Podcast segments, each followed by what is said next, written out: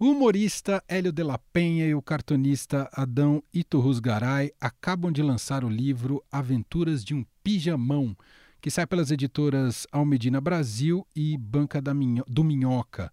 A coletânea de charges e crônicas aborda temas como casamento, solteirice, sexo ou falta dele, como eles próprios indicam uh, no título do livro. E a gente tem a honra de poder bater um papo hoje aqui no Fim de Tarde Eldorado com o Hélio de la Penha. Está aqui com a gente. Seja bem-vindo, Hélio. Tudo bem? Opa, tudo bem, minha gente?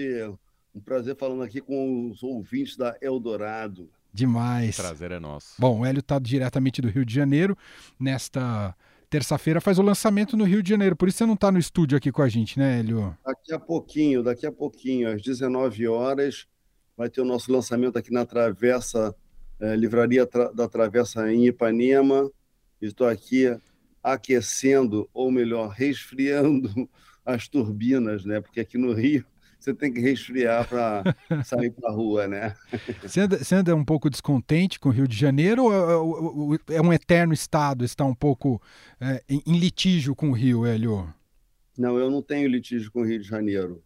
Eu tenho litígio com os dirigentes do Rio de Janeiro, sobretudo com o, o, o poder vigente, que no momento é a milícia e o tráfico. Uhum, perfeito. A gente precisa salvar o Rio de Janeiro deles. Mas o Rio de Janeiro é um caso de amor e nesse litígio também envolvido, né? Ah, rapaz, o negócio é o seguinte: a gente. A gente aquela coisa assim. O, o, o, o, peixe nunca reclama da água, né? A gente, a, tá, a gente vive disso, é a, é a, nossa realidade. Então, se você ficar é, focado nessa questão, nos problemas e tal, você vai viver em eterna depressão. Então, o que eu procuro é tirar proveito do melhor que o Rio de Janeiro tem para oferecer e, quando possível, meter a porrada nas merdas. Sensacional. Bom, Hélio, voltando ao livro, primeiro queria te ouvir sobre a sua amizade com Adão. Adão, é desde quando e como é que é essa amizade de vocês? Uma amizade longa, desde 1988, quando nós dois fomos redatores do TV Pirata e a gente se conheceu nesse, nesse momento, é, a princípio mais distante, mas eu, a gente foi se, se aproximando através do trabalho, né? Que eu gostava do trabalho dele, ele gostava do meu trabalho, a gente foi é, ficando mais próximo. Quando chegou em 2002, eu estava escrevendo um livro que é o livro do papai, meu primeiro livro, e eu convidei o Adão para ser ilustrador, sabe? Então eu pedi a ele que fizesse alguns cartoons. Uh, deixa eu desligar aqui esse barulhinho chato de WhatsApp. De WhatsApp é. É, é, pedi a ele para fazer alguns cartoons a partir dos temas do, do livro. Gostei bastante, as primeiras coisas que ele me mandou, aí eu comecei a mandar sugestões, aí ele já rascunhava tal, e a partir daquele momento a gente falou assim, cara, a gente precisa fazer alguma coisa juntos. E viemos é, conversando essa história toda, até que há uns 5, 6 anos atrás veio a ideia de juntar é, crônicas e, e, e cartoons sobre esses temas, relacionamento, casamento, etc. e tal. É, a gente fez aquela coletânea e fomos melhorando, evoluindo o material até que a gente achou que estava ok, que estava pronto. E, inclusive, a gente já passou a entender melhor assim, esse, esse contexto do século XXI, né? E, e a gente achou que, bom, agora está tá bacana, a gente conseguiu explicar que nós somos dois dinossauros do século XX, entendeu? Explicar para o pessoal do, do século XXI que teve gente que, infelizmente, nasceu antes deles, né? A humanidade não surgiu no ano 2000 e, portanto, e não há o que corrigir. Somos assim. A gente só, só queria se apresentar à sociedade de uma forma mais civilizada, mostrar que a gente toma banho, que a gente corta as unhas, a gente está pronto para o convívio social. É, a, a, raiz do livro é esse descompasso, esse desconforto com o espírito da época, Hélio? A raiz do livro não é esse, não. A raiz do livro é, é a gente se divertir, do nosso ponto de vista, basicamente assim, principalmente as crônicas, minhas crônicas, elas se baseiam muito do meu ponto de vista é, para os relacionamentos, que é, eu estou casado há 23 anos, então estou é, feliz no meu casamento, a gente se diverte, se admira, se ama. Então, não vejo esses problemas todos que os humoristas costumam apontar no, no palco, que geralmente é fake news, entendeu? Os caras, por falta de ideia, acaba tendo uma única obsessão que é falar mal de casamento, como se casamento, como se todos os casamentos fossem uma merda como os deles. que demais, então preciso te perguntar o, o, o, segredo do sucesso do seu casamento, Hélio. O segredo do sucesso do casamento é você continuar é, admirando a mulher que está do seu lado, entendeu? É, e, e, que a recíproca seja verdadeira. Eu acho que isso é, é fundamental, entendeu? A gente sempre tem conversa, sempre tem assunto, então a gente a gente briga, claro, lógico, tem discussões e tudo mais, mas elas são em muito menor número do que é, o carinho e tudo mais, sabe? Um, uma flor, sim, vale um, um, um, cartão de vez em quando sem data marcada, até porque as datas eu já esqueci. Então, então é, eu acho que esse que é o segredo, você manter uma coisa é, manter, como diria Vinícius, a chama viva, né? Eu nunca lembro a data do meu casamento. É uma data que eu sempre esqueço. Eu tô casado há menos tempo do que você, Hélio. Mas... Foi engraçado que ah. dia, a gente foi à Feira Literária de Tiradentes para ah. lançar o, o, o Aventuras de um Pijamão. E aí, em um determinado momento, uh, porque assim, um dos, um dos, dos itens, um dos, dos do, uma das crônicas é que eu falo assim, é, 10 coisas que você já sabe sobre homens casados. E uma delas é que o homem nunca lembra a data de nada, nunca lembra a data do casamento tal. E alguém perguntou assim: e você lembra a data da, do seu casamento? Cara, eu no ato falei assim: olha, eu lembro sim, foi dia 26 de novembro. Aí a minha mulher levantou lá na porra, não, foi 25. Aí, cara, sabe o que acontece? Depois a gente foi jantar e eu falo assim, Ana, será que foi 25 mesmo? A gente foi ver e, na verdade, foi dia 24 de novembro. Hoje lembrava. Minha esposa, ela sempre pega o, o, anel e fala, ah, foi no dia 6 de outubro que a é, gente é, casou. A gente, fez. a gente fez, inclusive, com uma certa dificuldade, porque, ah. enfim, aos 64 anos já enxergo muito mal e esses restaurantes têm uma iluminação muito. prejudica muito o nosso relacionamento. Como é que você a conheceu, Hélio? Rapaz, foi uma situação inusitada. Ah. É, a Ana é muito amiga da Maria Paula, né? Uhum. E eu estava. Ana já, já, já tinha me visto na televisão, mas eu não a conhecia e ela falava falava para Maria Paula, ah, não, acho ele uma gracinha, não sei o que e tal. E eu estava casado, então a, a, Maria falava, ah, o Hélio, não sei o que. Ela falou, não, o Hélio é um homem casado, não quero saber de homem casado. Eu também não estava afim de, de confusão, ficamos na nossa. Aí me separei, me separei, aí estava Jururu na, num apartamento emprestado por um amigo e tal. Um certo dia, a Maria Paula me liga, fala, Hélio, olha, eu vou te levar hoje para uma festa, você está indo baixo astral tremendo, não sei o quê tem uma amiga minha que vai fazer aniversário, eu vou levar você para essa festa. Eu falei, ah, tá legal, tal.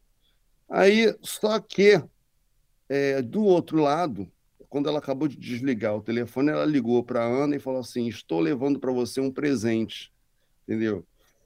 E, cara, eu não sabia de nada. Então, eu cheguei lá e aí comecei. Aí eu vi pô, que a, a aniversariante estava dando um certo mole, aí eu já investi Aí, porra, foi correspondido, já me achei o fodão, né? Falei, porra.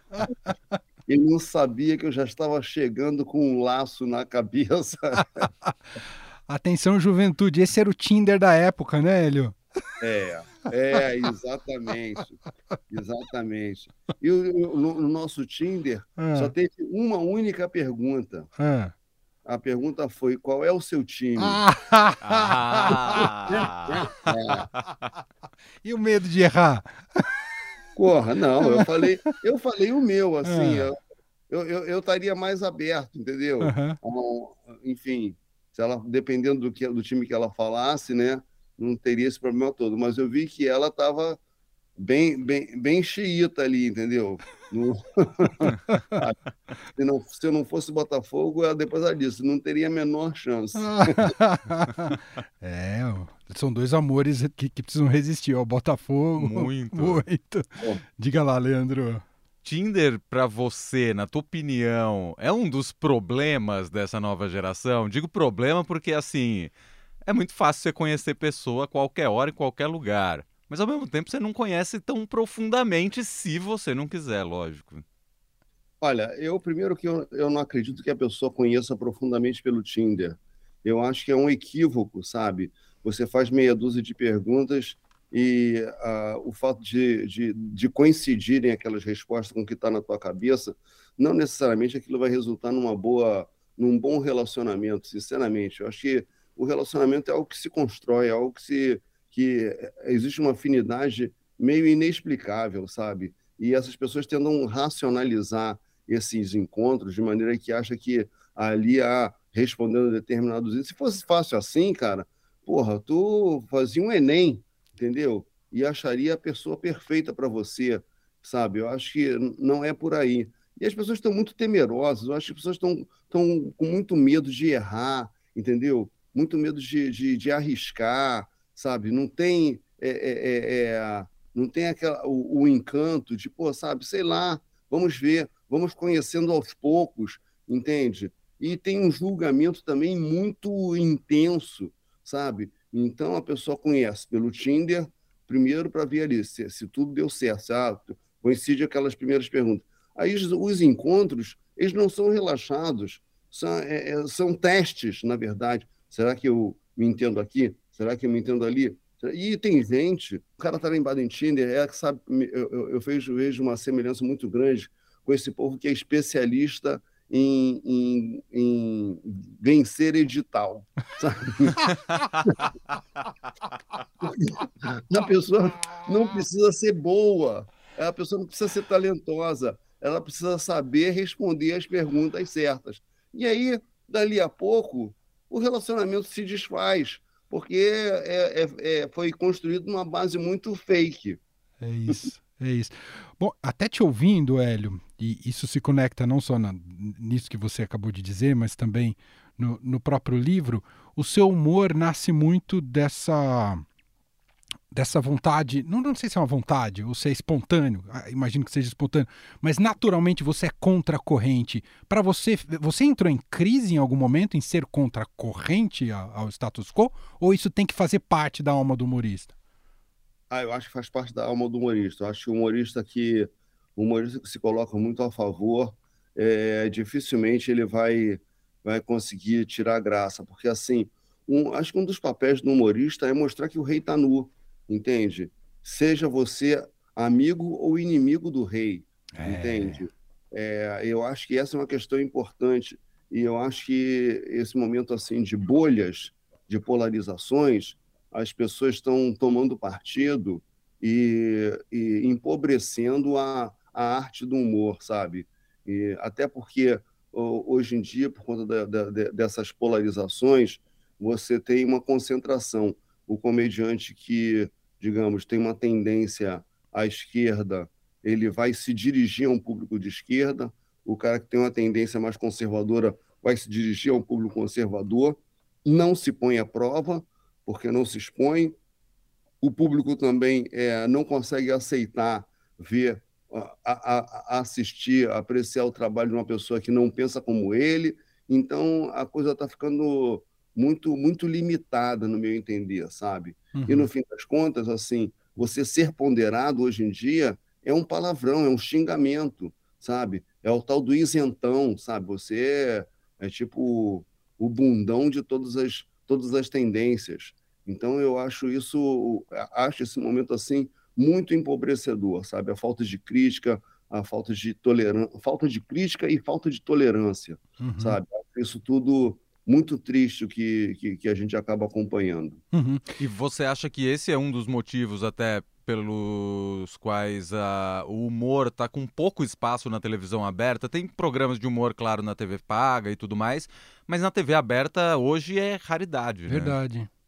A TV aberta ela tem uma característica, entende? Eu acho que é, a característica da TV aberta ela leva hoje a, a, a redução e até a anulação de, de programas que convidem a, ao conflito de ideias, sabe? Então, é, isso antigamente você tinha assim um programa numa única, num único aparelho na casa e todo mundo reunido na, naquele mesmo horário para ver.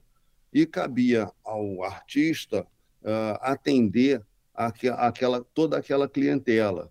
Então, no caso do Caceta, a gente era uma metralhadora giratória, batia em tudo quanto é lado, sabe? E na, num mesmo programa, a gente tinha que fazer piada para jovem, piada para velho, piada para novo, piada, piada para rico, piada para pobre, piadas que fossem entendidas na Avenida Paulista, piadas que fossem entendidas no interior do Ceará, sabe? Hoje em dia, é, cada, cada setor desse, cada segmento é, se satisfaz em ver coisas que são dirigidas exclusivamente para elas, entende? Então a TV aberta não cabe a isso, entendeu? A TV aberta ela tem que se restringir a programas que é, universais, a ah, um jogo de futebol, é um, um reality show, um noticiário, e mesmo assim o noticiário já tem um problema que você tem é, é, é a, a, orientação editorial daquela emissora, já restringe também, entendeu? Então hoje as pessoas estão buscando, as, pessoas estão buscando é, ficar nessas a, a, chamada zona de conforto, que é ficar lidando com seus semelhantes, entendeu? E, e, e muitas vezes assim você dentro da bolha da bolha de semelhantes, você atinge milhões de pessoas e começa a achar que o mundo pensa daquele jeito, sabe? Eu acho que esse, esses são os grandes equívocos, inclusive dos políticos, né? Que quando chegam na véspera da eleição, é, é, tem certeza de que vão ganhar a eleição porque eles só estão falando com pessoas parecidas com eles. E aí, quando vem o resultado, ficam chocados, entendeu? Vão para Brasília, cagar na mesa do, do Xandão e tudo mais, né? ah, você acha que a gente, como cultura, a gente está perdendo um pouco o senso de humor, Hélio? Eu acho, é, é, eu acho que é engraçado é o seguinte. Você já viu aquele uh, tem um, um, meme que rola hum. de tem dois cachorros, assim, tem uma, um, dois cachorros separados por uma grade. Aí um tá latindo pro outro, latindo pro outro. Aí quando abre a grade, eles ficam calados. Então, assim são as redes sociais porque é, as pessoas são muito beligerantes no Twitter. É difícil assim, eu, é, é, você botar alguma coisa no Twitter e alguém falar, pô, legal, gostei. Não, é só porrada, entende? Mas dificilmente essas pessoas você encontra na rua e elas te hostilizam. Ou seja, muda de comportamento, chega, pede, tira foto tudo mais, entendeu? Eu já, eu já devo ter tirado muita foto de gente que depois vai para o Twitter e me, me, me enche de porrada, entendeu?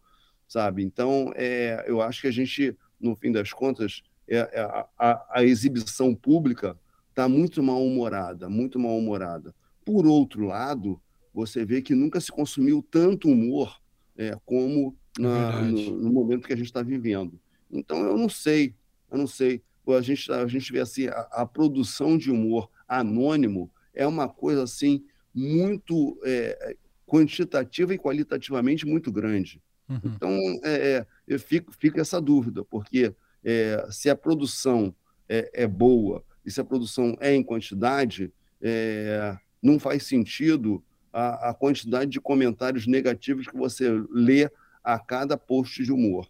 Uhum.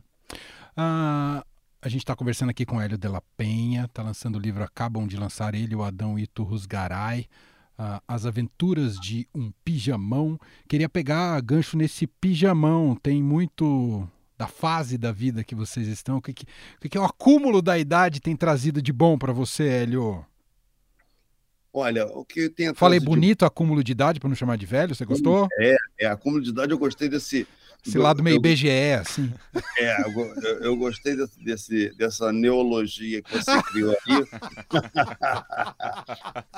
É bacana, sabe? Assim, evita, evita. Constrangimento.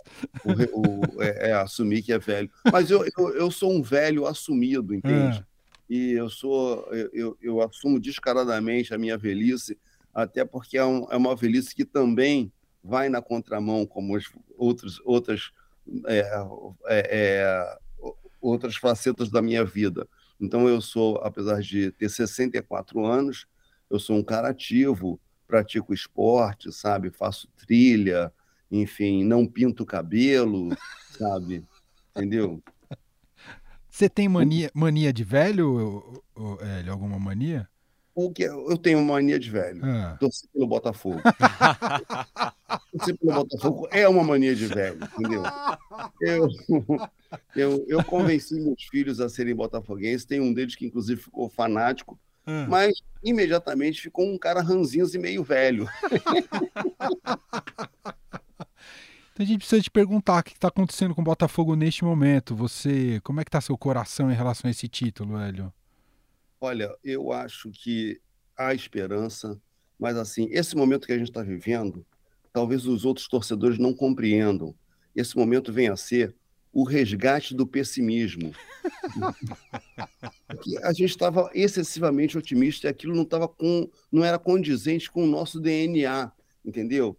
Então é preciso que haja alguns tropeços para a gente lembrar quem é de fato o Botafogo, quem somos nós, entendeu? A gente reunir as nossas características é, genuínas e aí sim poder celebrar a maneira botafoguense. Quer dizer, essa sua relação de amor com o Botafogo, dá para fazer relação com um casamento, mesmo em crise ali, na pior fase, mas continua junto ali que uma é, hora vai. É, exatamente. É no, na alegria e na tristeza, na, na vitória e na derrota, entendeu? Eu costumo dizer, cara, eu tô assim, é, é, eu tô saboreando as, as pequenas conquistas, entende?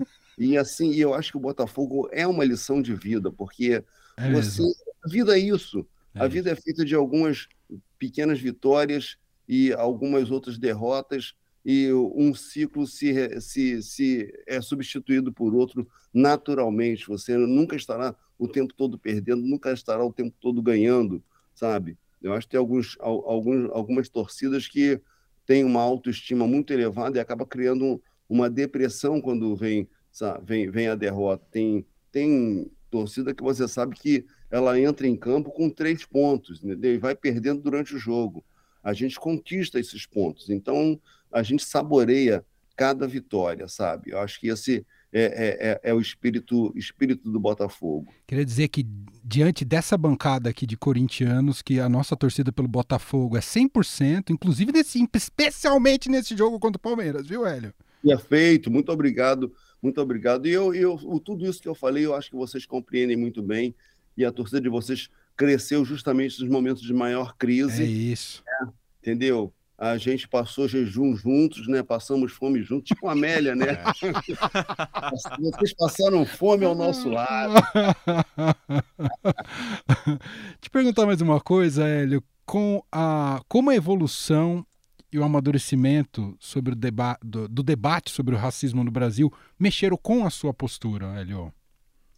Ah, olha, mas mexeram de uma forma bastante positiva, porque eu também não tinha muita consciência, sabe? Até porque é, eu tenho uma trajetória de exceção, entende? Eu sou um cara preto que, desde os, sei lá, 12 anos de idade, comecei a circular em ambientes elitizados é, no, no, começo com muita, muito desconforto, e, e, depois que vieram as conquistas materiais, é, bem à vontade.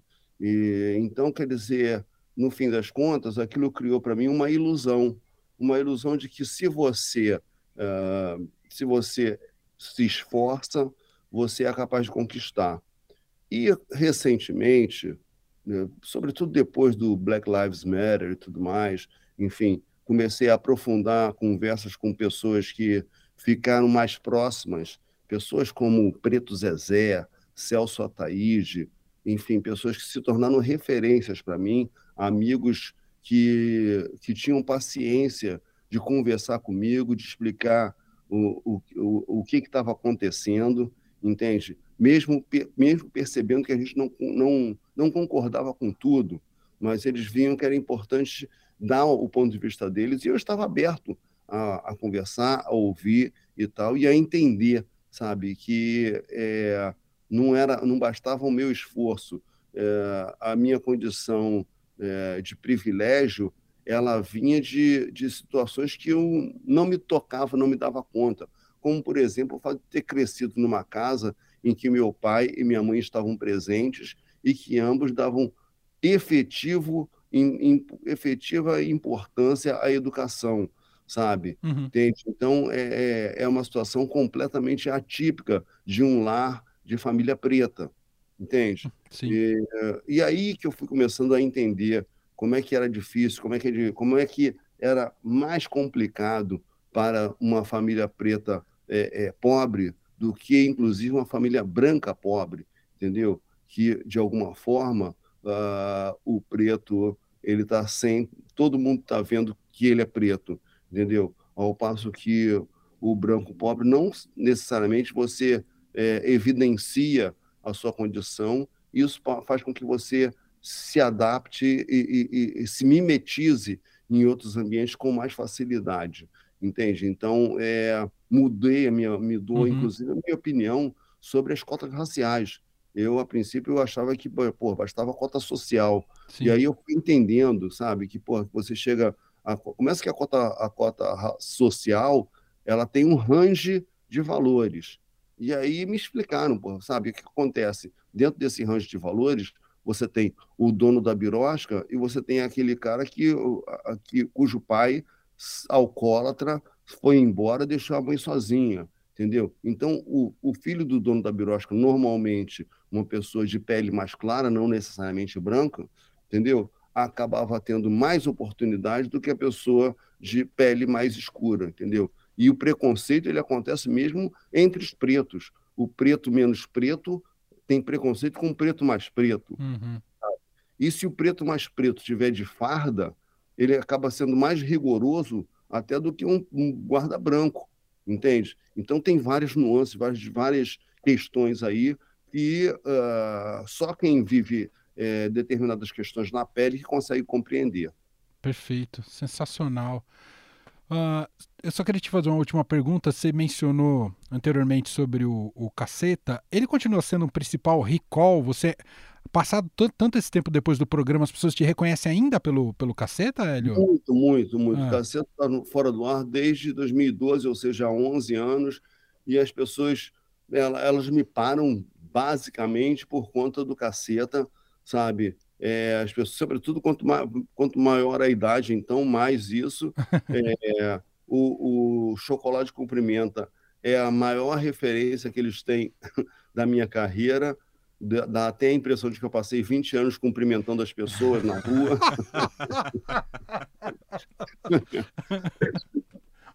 Mas realmente é, de fato, o maior recall. Eu acho curioso, inclusive, que eu, eu fiz uma novela, né, uma única novela uh, totalmente demais, e aí os meninos mais, as meninas mais novas que não acompanharam o cacete, mas viram a novela, às vezes ela fala, ah, você é aquele advogado da novela. Eu até esqueço, falo, que advogado, que novela? ah, sensacional. Muito bom, ó. Então, Hélio de la Penha, Adão e Turrus Garay. Nossos ouvintes do Rio de Janeiro ainda tem tempo. Começa Isso. às sete na livraria Travessa, você falou, né, Hélio? Livraria da Travessa Ipanema, Rua Visconde de Pirajá, número 572. É pertinho do metrô da, da Praça Nossa Senhora da Paz vai com calma, vai tranquilo, entendeu? Não, não tem pressa. Pode chegar mais tarde, que eu sei que vai estar bastante gente lá. Você vai ficar um pouquinho na fila, mas vai ter o seu autógrafo, sua foto, vai ter tudo direitinho, tá bom? É isso. E claro, para todo mundo, Aventuras de um Pijamão já está à venda. Né? O, o Hélio vai ficar muito rico com esse livro, então vamos contribuir, né, Hélio, com a poupança no futuro. É uma loucura. Eu queria que vocês me seguissem nas minhas redes sociais, arroba Lapena no Instagram. Ali você entra num link, tem link para, é, para a venda dos, dos livros, para a venda de shows, enfim, a agenda dos meus shows e, e outras bobagens mais. Demais. Hélio, eu te agradeço demais o tempo aqui com a gente, aqui na Rádio Dourado. Adoramos te ouvir, somos seus fãs. E até uma próxima, meu caro. Muito obrigado. Espero que numa próxima a gente consiga se, se encontrar pessoalmente. Boa, aqui. Boa. Valeu. Valeu.